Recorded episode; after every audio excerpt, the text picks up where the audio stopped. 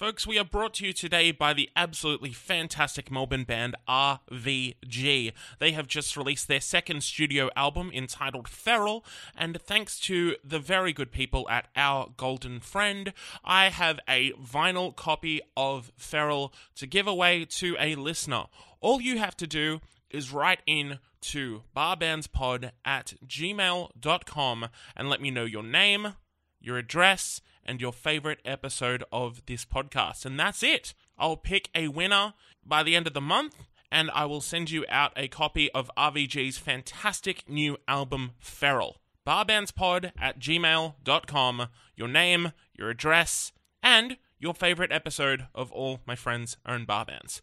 All right, let's get into it. This episode of All My Friends Are in Bar Bands was recorded on the land of the Gadigal Wangal people of the Eora Nation. We pay our respects to elders past and present, and we acknowledge that sovereignty was never ceded, and this always was, always will be, Aboriginal land. Enjoy the episode. Bar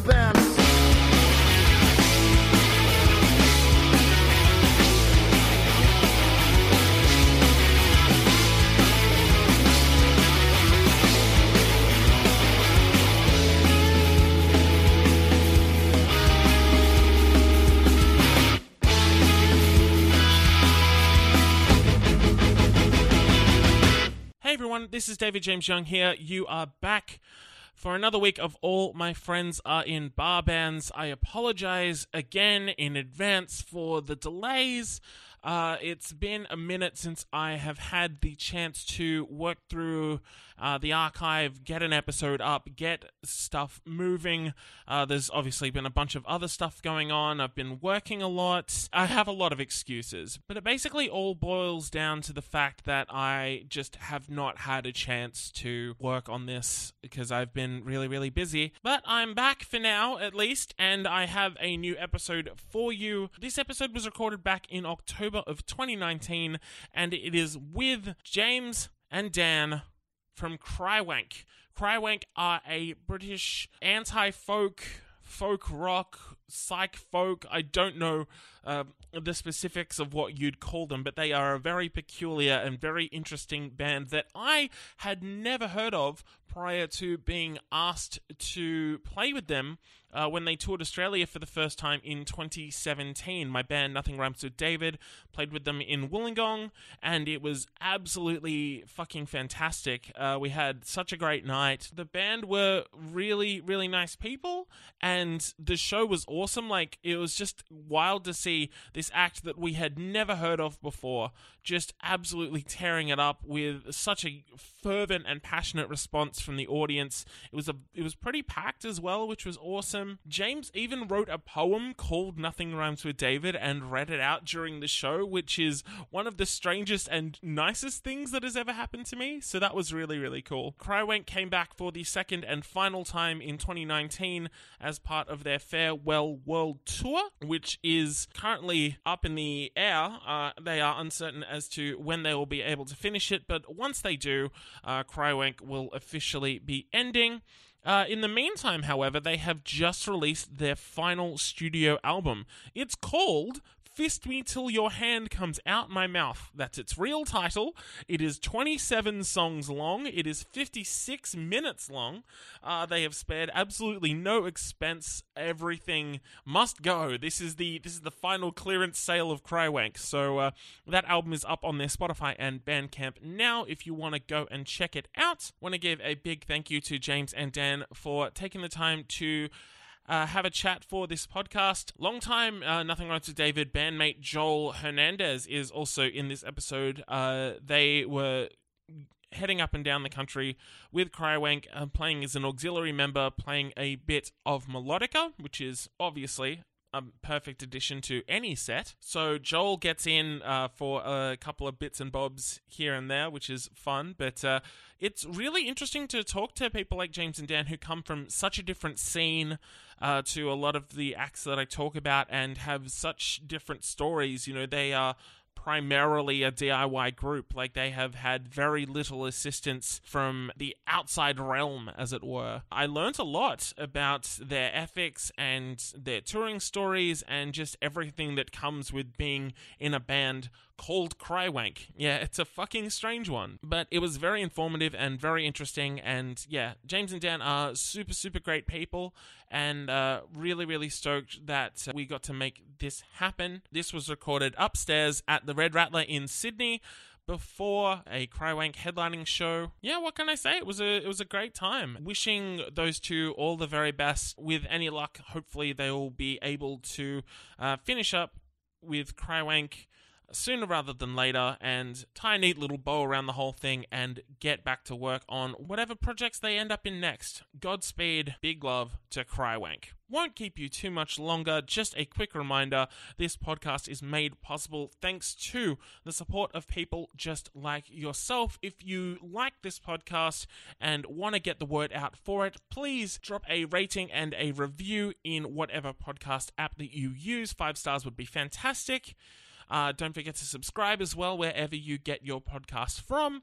If you have any friends that might be interested in what we're doing, say you've got a friend who's a die-hard Crywank fan and would love to know more about them, well, this is the avenue to do so. And if you are in a position to do so, only if you're in a position to do so, it would mean the absolute world if you could consider supporting me, David James Young, over on Patreon. For as little as $1 a month, you get exclusive access to bonus content and a bunch of other behind the scenes stuff and constant updates on everything that I'm doing in the world of music and in writing and in podcasting as well. Been a while since we've done one of these, so I want to give a massive thank you to all of the current patrons helping to keep the lights on over at DJY slash Barbands HQ. All the love in the world going out to Adam Turner, Amy Gray, Benaiah Colburn, Bill Robinson, Blake Hennequin, Catherine Burgess, Chris Bowden, Dave McCarthy, Dave Armstrong, David Beckett, Elliot J. O'Neill, Eloise Young, Jeremy Dillon, Jeremy Neal, Jonathan Elvery, Katie Beershaw, Lachlan Cannonwick, Leslie Bowden, Liam Sherlaw, Mark Wilson, Mary Gleason, Matthew Lynch, Paddy Abelos, Paul McWhirter, Philip Spiteri, Sian Vanakuti, Simon Barth, and Will McDougall. If you would like to join this list of absolute champions of the world, then you can do so by heading over to patreon.com slash David James Young. That's P-A-T-R-E-O-N dot com slash David James Young. Would absolutely love to hear from you. All right, let's get stuck in right now. This is my chat with James, Dan, and Joel from Crywank. My concept of happiness is completely based on fiction. Accustomed to disappointment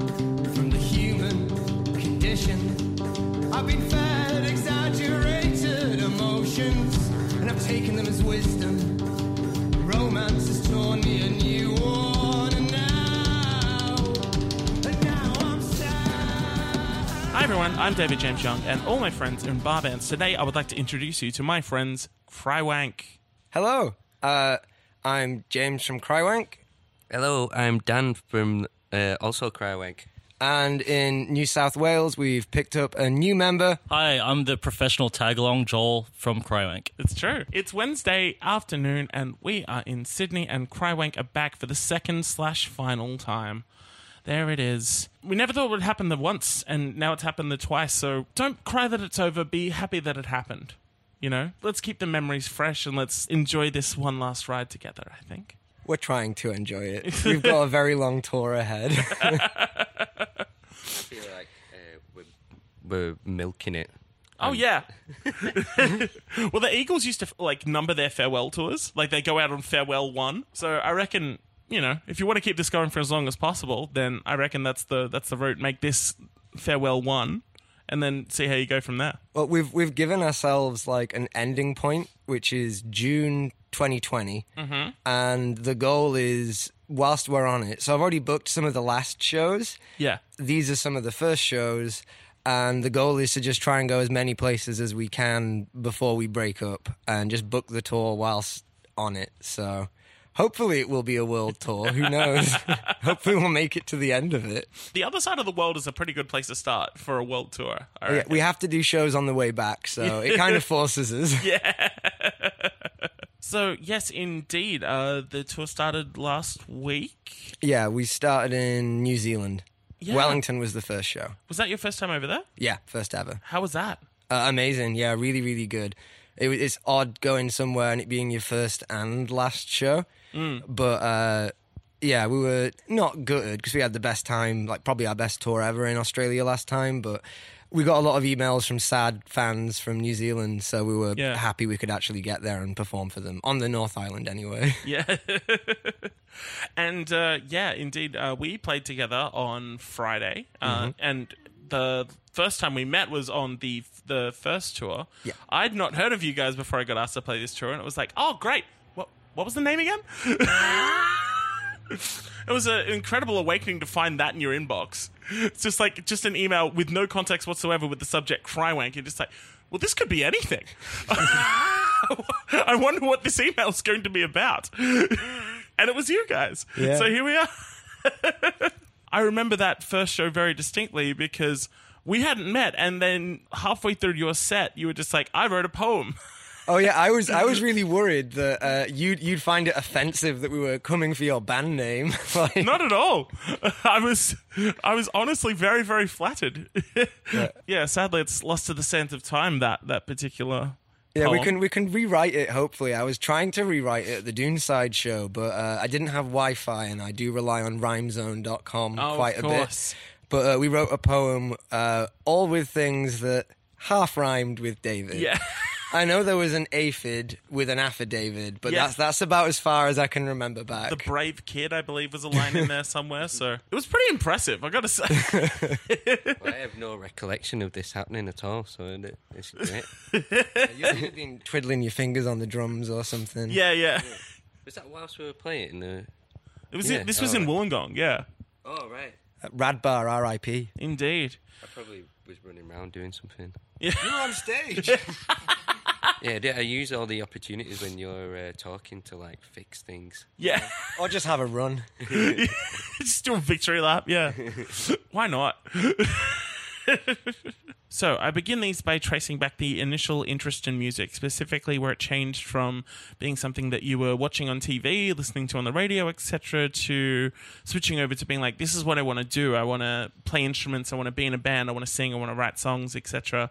Uh, so, James, we'll start with you. Can you tell me how music kind of factored into your childhood and your upbringing, and if there was kind of a switch on moment for you?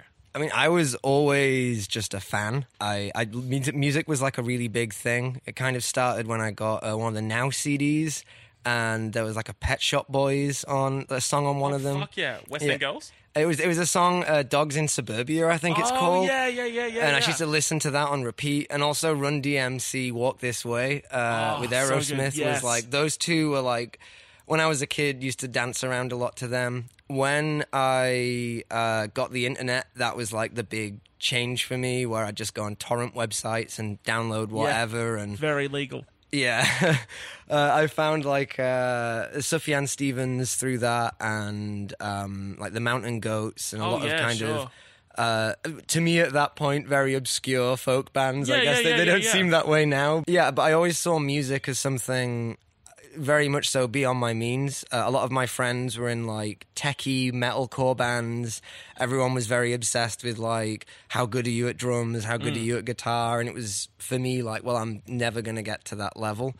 And it wasn't until I was incredibly sad and didn't really care if people laughed at me anymore that I picked up a guitar and was like, well, I'm just going to write songs smashing on it. But that largely came from like inspiration from around that year where I found musicians like uh, Wildman Larry Fischer, Daniel Johnston, uh, Wesley Willis, Ah, yes. and kind of loving their music, but being aware that it didn't come from a place of like kind of musical virtuosity. Yeah, yeah, yeah. It made me think like, oh, I can do this, you know, as long as I'm like passionate and like, you know, kind of put myself into it, like regardless of like how good the actual sonic sound is, that maybe it will not even do okay. I just thought maybe people might listen to it once or twice. I was hmm. very surprised I got more than 50 downloads. I remember that being the goal was like 50 downloads of the first demo.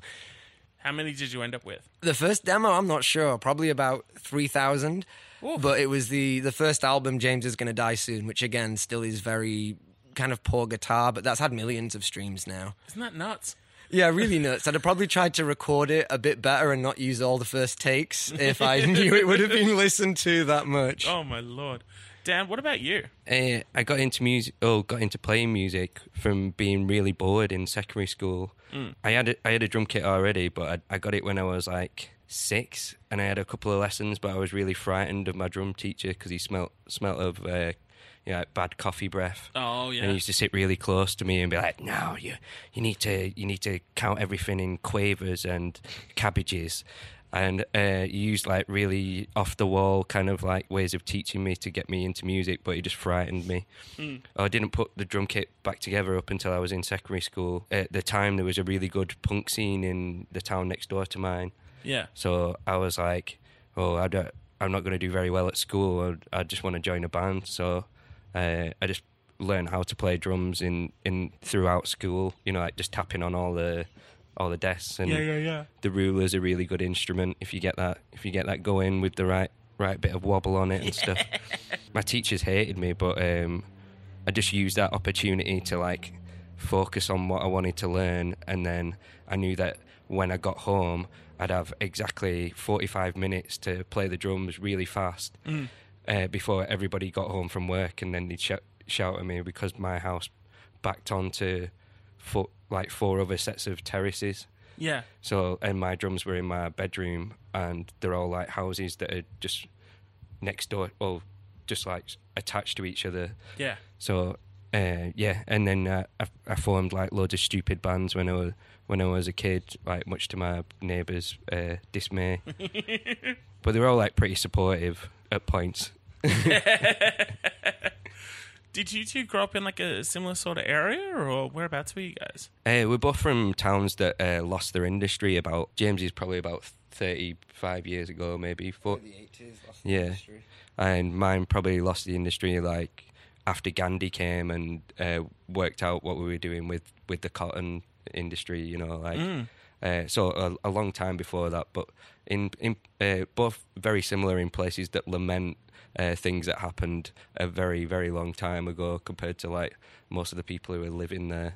Yeah. You know, so yeah, p- places with very very little jobs and a lot of people who mourn a lot. Yeah, sure. So you mentioned there was like a music scene nearby, like in the, Yeah. like the town over. So is that where the two of you met? Uh, no, we met in uh, Manchester. It wasn't up until we uh, moved out of our parents' house that uh, we we met each other. Which I, I'm from kind of about 45 minutes away from Manchester, and James is probably like about the same, but in the opposite direction. Yeah, I think I'm closer the way the crow flies, but there's the whole of the Peak District to go through, so it's probably faster for Dan to get to Manchester. But we both just moved to the big city largely for reasons I guess Dan said. There's no jobs Yeah. where we're from. There's not many opportunities. Everybody's racist. Yeah, it's. Uh, I mean, I guess to a degree we're part of the problem, but uh, like anyone who is like alternative, anyone who is queer, anyone who is in any way slightly different, Yeah. you just turn sixteen, turn eighteen, you run away from those towns. Yeah, totally. When and where was the first time that you ever performed live? How old were you? Oh God. Uh, oh God. This is really bad. This is really really bad. Because I and I look back and I'm like, why the fuck was I allowed to do that? um, I used to do karaoke and I used to love the song "I'm Too Sexy" by Right Said Fred. How could you not? It's a And classic. when I was like 10 or 11, I used to perform I'm Too Sexy by Right Said Fred. But every time I'd do it on karaoke, normally at like, you know, like holiday kind of parks, places like that, um, I'd, I'd strip down to my Y fronts. Um, so, yeah. I, yeah, I had the edge. I was an edgy performer. But I look back and I'm like, oh my God, like, if I fucking went to like a, a place and saw like an 11 year old stripping to Right Said Fred on stage and loads of like middle aged people clapping around them, I'd freaking call child services Yeah, straight away. Like, what the hell? Oh my god. Yeah. What about what about the first time uh, playing your own music, singing and playing guitar, etc.? Yeah, I used to sing in a band whose name I'm not even going to mention in case anyone Googles it. Is it Um, worse than Crywank? Oh, uh, I mean, not the band name's not worse, but the, the music I think is. I was in like a local band that I sung in, and we we just used to do really naff local shows in front of Yeah. like twenty people, where all the bands playing couldn't really play their instruments, and I I sung in a band like that that was like. Uh, Teenagers trying to do like uh, indie music that was kind of like kids' music as well. Oh, right. Gimmicky, very Yeah. gimmicky. Dan, how about yourself? When Uh, was the first time you played live? I played uh, at my school. They had this like thing where they were trying to get the alternative kids, or like trying to give them a bit of support. And it was in a band called Leg, and uh, we wrote all the songs in a week, and we wrote eleven of them. And I feel sorry for everybody who was who was there. Because eleven songs is a lot to get through. Oh know. yeah. But um, that band quit because we um, after that summer the because it was just the the, the time where before t- term was ending.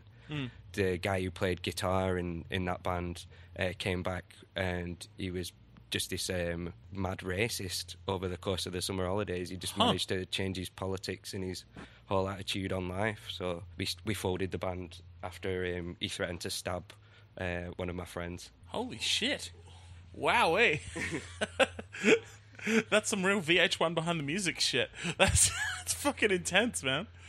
But I'm still good mates with the other guy who uh, I was in the band with. Yeah. He was very much on my side with it, and Yeah. we carried on making music together up until like probably about five years ago or something. Yeah, right. Me and Dan actually met through the other member of Leg because he used to hang out at my old flat all the time. Yeah, right. And uh, his band were like a kind of metalcore kind of band. They had a tour booked, and the drummer dropped out, and they needed a drummer. And uh, one of my friends knew Dan and was like, "Oh, I know a drummer," and so got in touch with Dan. And then it turned out that it was the the band that well the band member that Dan used to be in a band with throughout all of his childhood. Holy shit, so yeah. Fuck, small world. okay, give me a quick highlight slash lowlight reel of uh, the bands you two were doing before Crywank started. Oh God! Uh, the highlight reel was at my the same day as my granddad's funeral. Uh, we ended Great up, start to any story. It was it was my granddad's funeral, and the day before, like I, I don't even know how much detail I should go in, but I'm just gonna go like as pure honest as I can. Sure. Like I had this horrible kind of weird lump on my testicles, and I was like, "Oh my god, I have cancer!" But because my granddad was dying and then died, I was like, "Oh, I can't tell my parents because it'll freak them out." Mm. And then the day of my before my granddad's funeral. Uh, I told my parents about it and cried loads. And during that whole thing, loads of teenagers jumped into like my parents' garden and set fire to all the bins. And it was just like really weird and intense. And then in the morning, I went to the hospital, uh, but we ended up not being seen because there wasn't enough time. Because then we had to get to the funeral, and then afterwards, like we couldn't get seen because I had a battle of the bands after the funeral. Oh my Um, God. And then we won battle of the bands. Holy shit! And it was also the first time I ever smoked a cigar, which I had uh, after winning Battle of the Bands, and I hated it.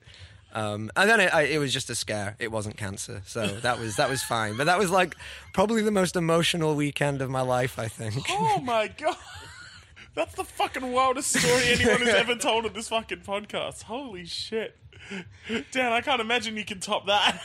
No, I did. But I think my mine's pretty tame. But uh, me and uh, my my friend who was in Leg, we started a new band called Riot to Us, and uh, we were pretty like straight up street punk or what, whatever you Yeah, call it. yeah, yeah. We tried to write, you know, like kind of like lefty political lyrics, and we had this gig coming up in Burnley, and we got there really early. And um, what's it called? We uh, we dumped all our stuff in this club, and everybody was a little bit like surly with us and it, and it was an anarchist gig in Burnley. It's got a very uh, right wing, like nationalistic kind of like uh, front going on.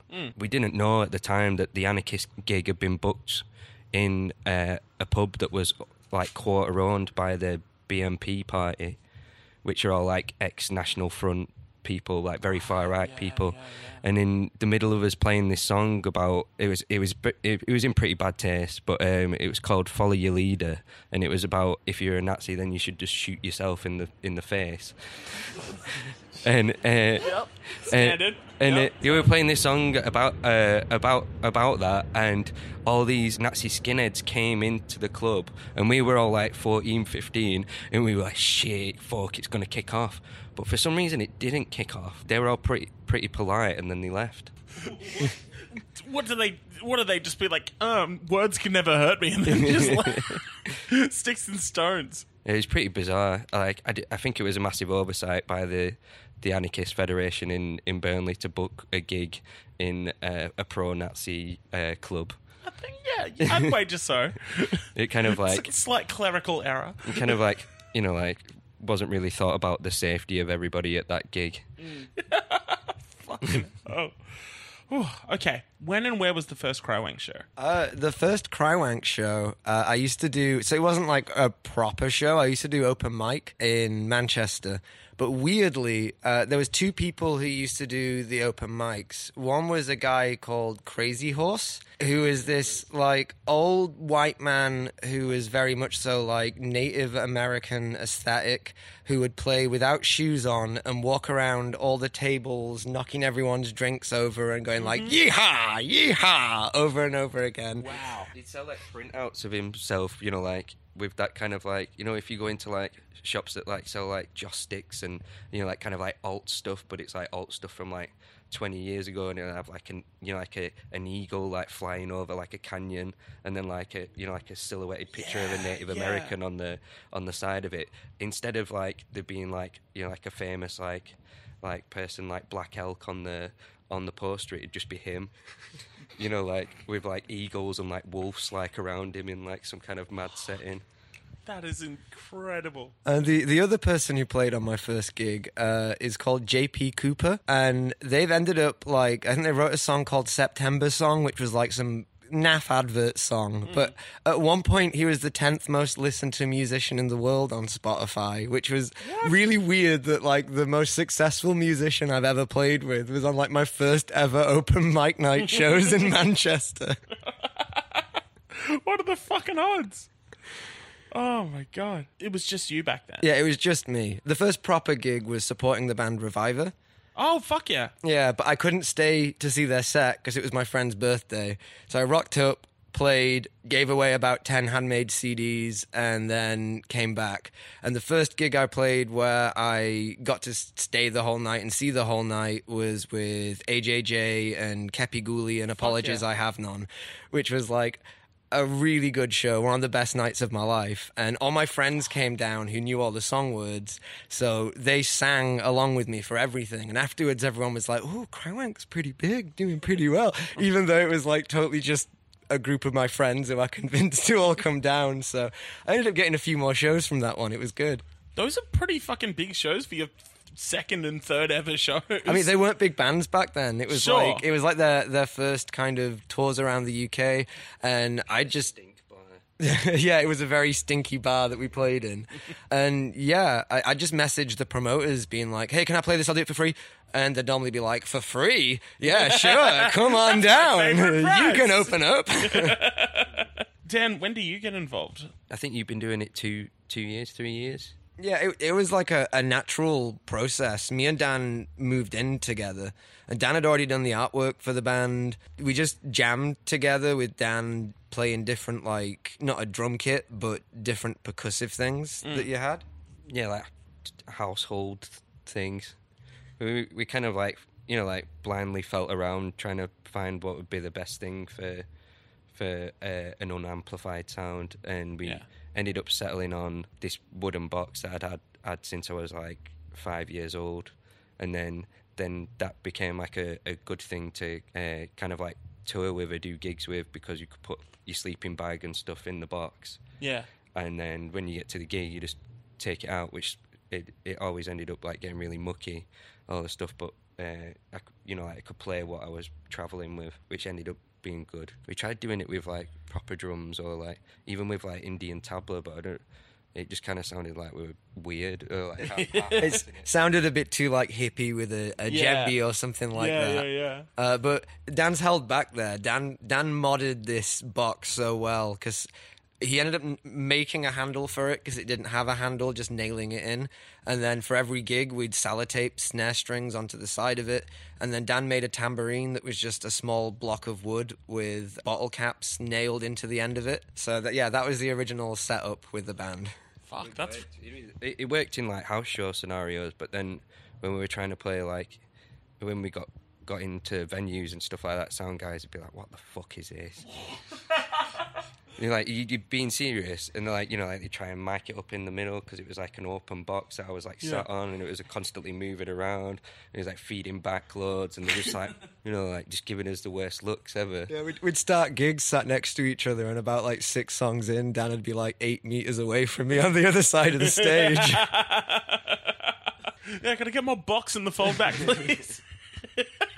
So, when was the first time that you toured? the first tour as Crywank was I got invited over to this noise musician's 19th birthday party who just really liked Crywank, who lived in uh, the Netherlands called Svartvit. And I played this birthday party that was really weird, and this band called Well Known Secret were like, we'll book a tour for you.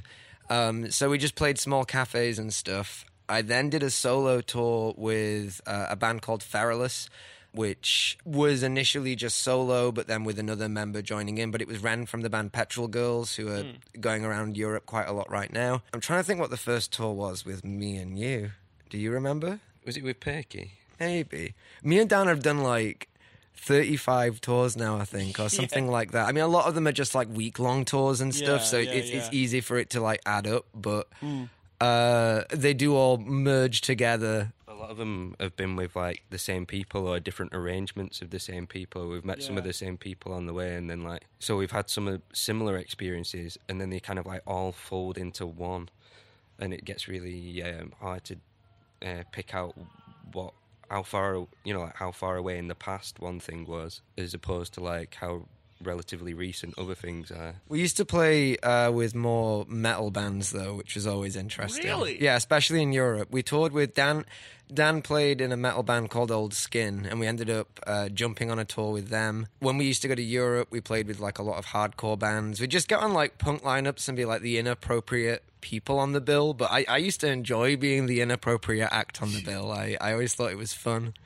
How, how did audiences react to that? Because, like, they're there to see a very specific style of music, and you are not playing that style of music. Normally, it would be really positive, like surprisingly Really? positive. Yeah. when we go to Europe, we end up having like quite different crowds to other areas. Some places we go, and it's like a bunch of like queer teenagers who are super into indie music and just like experimental music. And then we'll go somewhere like Scandinavia, and it'll be loads of people who are into black metal. And we'll be like, oh, I wonder why they like it. And they'll be like, yeah, Dan does blast beats, we love it, and your lyrics are brutal, they're brutal. And I mean, both are entirely accurate, so, you know, can't go wrong there. it's good to have some crossover. So. absolutely, absolutely. More blast beats, I say. Fuck yeah. We need to keep with that moniker, acoustic grindcore. Acoustic grindcore, that's some good shit. Oh, man. With a lot of people that uh, we speak to on this podcast, we kind of elaborate and discuss the idea of like like when you're young and you're you kind of seeing music in this very idealistic like biopic kind of perspective that there's always that moments where where the band has quote unquote made it you know? Like they'll sign the record contract or they'll play the certain arena or anything like that. And as like trivial as that is like i feel like every band no matter how big or small, has those moments for themselves where they look at something that they've been able to achieve by being in this band, where it's just like, if teenage me found out about this, they would lose their fucking mind. And I'm curious what that would be for you two, where it's something that maybe it's a place you've played, a place you've visited, uh, a venue, a band you've gotten to open for, uh, any anything like that, where you know you're just like, holy shit, this is actually happening. Uh, I find it kind of uh, difficult to I don't know, really figure out in my head because it's it's lots of small moments. Like we we've been kind of largely ignored by the industry. So it's not like we have like a big moment where something huge has necessarily happened where it's like, wow, this is so much bigger than we've ever done before. That the largest crowds I've ever played in front of is probably 300 people. Yeah. Uh, whereas we know loads of bands who are a lot smaller than us, who you know they like get support slots, play in front of two thousand people, things like that. So that's always peculiar. But there's there's definitely a lot of moments. I've had a lot of emails that have made me cry. Uh, the first time I came to Australia when we played Brisbane, uh, I cried a lot. Uh, The first Duneside show we ever played, I haven't shut up about ever since we did it. That was put on by Joel, and it honestly that felt like a weird kind of like a film dream come true. Where Yeah. like I, I've played loads of DIY spaces, but you know if if you were gonna make a DIY space in a Hollywood film, like you know it'd probably be something that felt more magical than what it actually is. Normally, Yeah. it's kind of dingy and not always. di- I mean, it's normally lovely, but there's normally like certain aspects that can like ruin an evening. And that first Duneside show, I mean, the last Duneside show was lovely as well, but my first time experiencing Duneside, mm. that stayed with me loads. And I remember being like really proud to have done that gig. Dan, does there anything kind of come to mind for you in terms of like like personal highlights in terms of like stuff you've gotten to do with this band? I had kind of like one goal from being a kid, and that was to move out of my parents' house and play in bands, or like at least go to Europe with a with a band and see a squat. and and uh, and uh, I've kind of like done done that like loads of times and in different different ways now. And I totally, I need some new goals. I think. yeah, I think part of the band ending is that we, we're in like a real position of privilege. Where I mean, when I started this band, I remember like the dream goal for me being like, wow, if I even got like quarter as as popular as Paul Baribeau, that oh my god, I'd be so happy. Everything kind of just did better than we ever expected, especially with the band name we have, especially with kind of the resources we've had. We've had way more experiences than we can really deal with. It, it- it's weird. Loads of goals we set for the band weren't wild ones. They were quite like, you know, tour Europe, see a squat, Yeah. or one day have a music video, Yeah. or uh, or an animated music video is always a goal, and that's happened for us now. And or like play with these specific bands, like playing with uh, like two of my favorite bands growing up were Jordan Mason and Noel Longhaul, and because the band started doing well enough, it was the case where I could bring them on tour with me. Um, Yeah.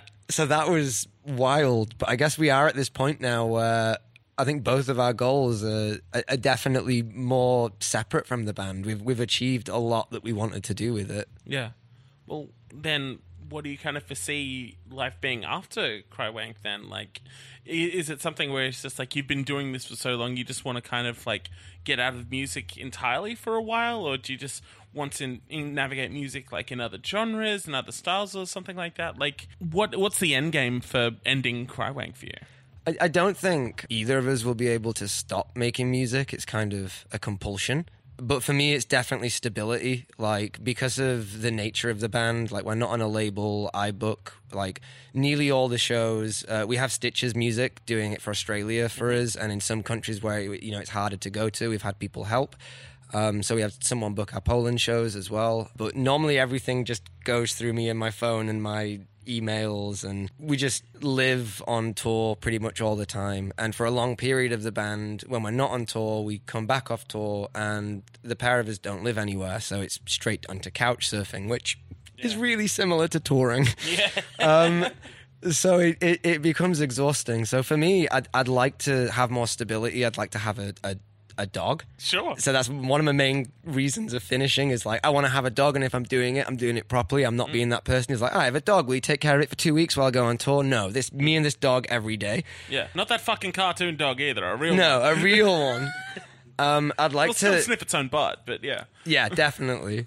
I'd like to, I don't know, date people. Uh, Oh, sure. uh, Through traveling all the time, like it's not like I can really get involved in relationships and be Yeah. the kind of lover who I want to be because I'm always going to be like, this band's number one, see ya.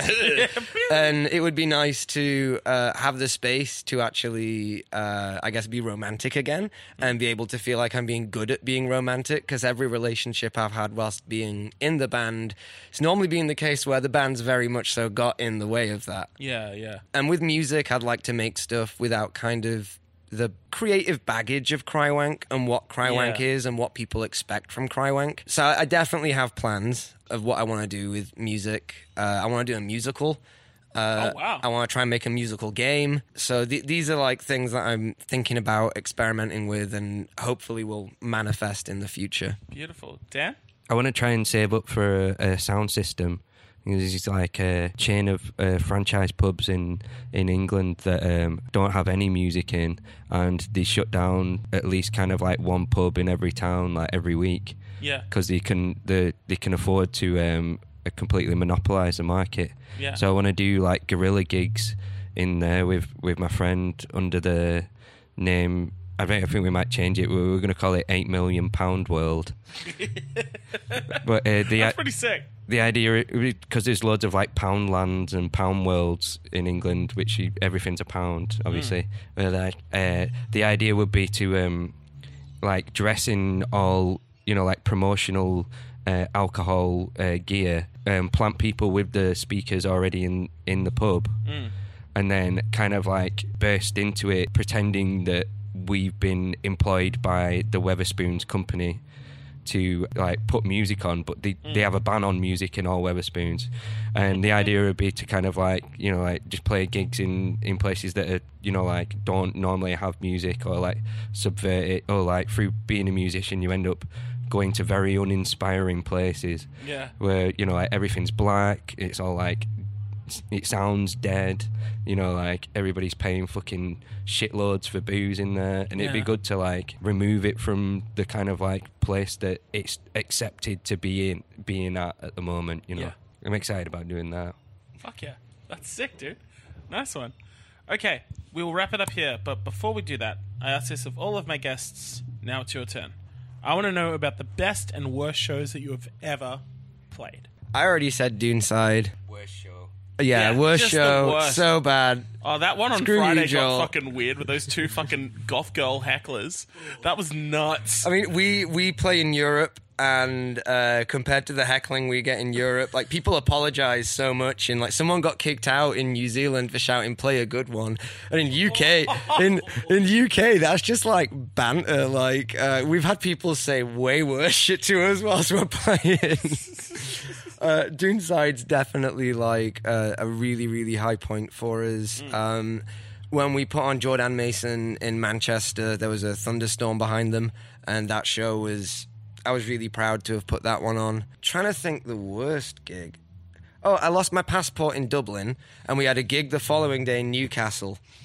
So uh, I found out I'd lost my passport at like midnight. Yeah, it's like one in the morning. Yeah, we we'd just gone back to like our, we had nowhere to stay. Some pe- friends had an Airbnb. They said, "Oh, you come stay with us." There's a pull-out bed there. So we're like, "Oh, sick, we've been saved." Get back, lost my fucking passport. So I started having a panic attack. Fortunately, someone whose name I can't remember because I'm so dense, and I really should remember the name because they saved my book. But they were like, "Don't panic." I've looked on the internet. Here's transport stuff you can do. And at like 1 a.m., I ended up getting a coach to Belfast because Belfast in the UK, Ireland isn't. Yeah. And then I went from Belfast to the port of Belfast and waited at the side there until like 6 a.m. for the flight. But there was this really aggressive pregnant woman who kept necking wine next to me and telling me that I looked like a member of One Direction and feeling my leg and just making me feel horribly uncomfortable and was like, "We're friends now. We're gonna be friends. Are you're gonna sit with me on, on the on the ferry?" And I was just like, "Oh my god!" Get like. Fortunately, they didn't let her on, and I'm not sure what happened there, but hopefully they took the drink off her as well. Mm. I suggested, and she didn't like that. And then I got to the port in Scotland, hitchhiked to Glasgow, met up with a friend in Glasgow who Dan organised to pick me up, who then drove me to Newcastle, and we made it in time for the gig. Holy shit. And then the gig happened, and two guitar strings snapped. And then there was a 17 year old doing sound, and the whole system broke. But then at the end of the night, we found out it hadn't broken, and they'd just pressed a mute button and hadn't realized. Um, so that was, you know, that was maybe one of the worst ones. Fucking Uh, hell. It, definitely the best story though. Holy Yeah. shit, that's that's quite an escapade. Dan, I, come on, you you got to have something on in the in the archives There's, equal to that. there's very little to go wrong, really. Like, uh, we, what was it? The worst, Best and worst. best and worst. I mean, you toured with a broken leg. That was, a broken foot, was it? Yeah, but it was pretty easy. That It was- I thought it would be a lot worse, but it was my, with my bass drum playing foot as well. Oh fuck! And I, I, How'd you manage that? Well, I, I was on. I was on, uh, like I always do this before I, before I go away on tour. I always seem to injure myself. Like before this tour, I took too many mushrooms at, uh, at like this uh, Ugandan dance music uh, night, and uh, I don't have that much recollection of doing it. But apparently, I put like both my hands up to the sky and was like going like this, like looking at the sky, and then uh, I just rocked backwards and cracked my head open. Oh shit! But then uh, another another tour before before this, like about was it about a year? No, no, uh, You about, yourself about every tour. about about Every tour. about six months ago. Not even that. Probably no, probably about three months ago. Hmm. I broke my metatarsal from going to the same venue and taking too many mushrooms, and then. And then I, I was, I was like, oh, I'm a bit bored here. Like, I'm not even, I'm not even drunk. So, and the music's a bit shit. So, I'm gonna take myself home. And I was like, what, a, what a good thing to do. I never do that. I normally just stay until I've got no money left. and it, and then it, so I was like, I was like walking back. I was skating and I was like doing these tricks. And I was like, I've never done this before. But obviously, I was like still high, but I was like doing all right. Yeah. And uh, and then I was just like doing the the kind of like uh, the the thing of like just skating, but like at walking pace, and like not doing anything in particular that was too dangerous or a little bit whoa, a little bit way. Yeah. And uh, my foot just collapsed, and I was like, oh no. Uh oh. And then uh, and it was broken. Fuck. But um, I got it put in a boot and stuff like that, and then we were just packing everything to go away, and I was like, it's kind of all right. I can kind of walk on it. It still really hurts, but I'm not going to tell anyone because it might jeopardize the everything that we got booked. So like, and I was like, I think it'll be fine. I think I've got, I've got a good feeling that it's going to be all right. I just need to be careful that I don't do too much walking and just only play the gigs. You know, like Yeah. and uh, and like just as I was walking away with all the stuff, like this like older drummer who's like across across from like the practice room that I live in, was like, "You're not going playing on on your foot like that," and I was like, "Yeah," and he was like. Well, you could fuck it up for the rest of your life and then never be able to play drums again. I was like, "Don't tell me that! Don't tell me that! I just gotta go away for like two weeks playing on it." I was like, "It's gonna be fine. It's gonna be fine, Budgie." And he was like, "Oh, I don't know." he was like, "I've got a mate who like did that did that to his wrist, and then um, and then he can't play drums ever again because it's too painful." I was like, "Oh no!" but but it was fine, and and I've been skating on it whilst I've been over here because. taking mushrooms. because Joe gave us a skateboard and I was a little bit sketched out when I was skating down this hill in Parramatta like the other day, and I was like, "Fuck! If I fall off, then like that could uh, total the tour." But it was fine. Beautiful. You've not got to think that you're always going to constantly injure yourself, even Yeah. though that you always prove yourself wrong by constantly injuring yourself. You know what? Fuck it, Joel. yeah. Joel, answer this question. Answer this question. What are the best and worst shows that you've ever played? You did this intentionally because I think you know the answer to the best show I've ever played in my life. Do I? Yeah, um, it's called. It was with this band um that's known locally called Nothing Rhymes with David. Oh God, I, haven't, Um, I haven't heard of them. So they're pretty underground, but um, I was playing bass for them in this venue you might have heard of called the Oxford Art Factory. I, uh, I'm vaguely familiar. Yeah. And um, yeah, we were opening for two somewhat no ba- known bands. Um, one uh, called the Lazy Susans, oh yes, and the other called the Heartaches. a couple of them have maybe been on this podcast. I think Maybe, maybe once or twice. Yeah. To this day, it's the biggest venue I've ever played in my life. Honestly, like I don't, I don't mean to toot my own horn, but like I think that was the best I've actually played, the tightest I've played with a band ever. But yeah. Sick. So what was the worst? The worst, um, I'm not to say a full set, but I'm to bring this back to the worst song I've ever played in high school. Um, we used to have these assemblies oh, every week, and they actually asked us to play random songs. And we covered, I can't remember what song it was, probably some Christian band. Um, so that's not a good start. Yeah, so I was really nervous. I was rocking out, doing my thing, just getting way too into it, headbanging way too much for a pop punk song, and actually hit the microphone to the point where it almost fell down and you could hear a lot of delay on it. It was the most embarrassing thing of my life. Fuck. Yeah, didn't want to be seen in public ever again. And yet here you are. Yeah. Uh, that's why I don't play bass anymore. I play melodica because you can't really hit your head on a microphone that way. Yeah. You can hit your teeth though. Oh yeah. Pretty risky. Ah, yeah, right. Oh, now I've got pressure for the rest of the night. Yeah. and touch wood. James, Dan, Joel, thank you guys so much. Really, really appreciate your Thank time. you, David. Thank you for having us. I'm David James Young, and all my friends in Barbados.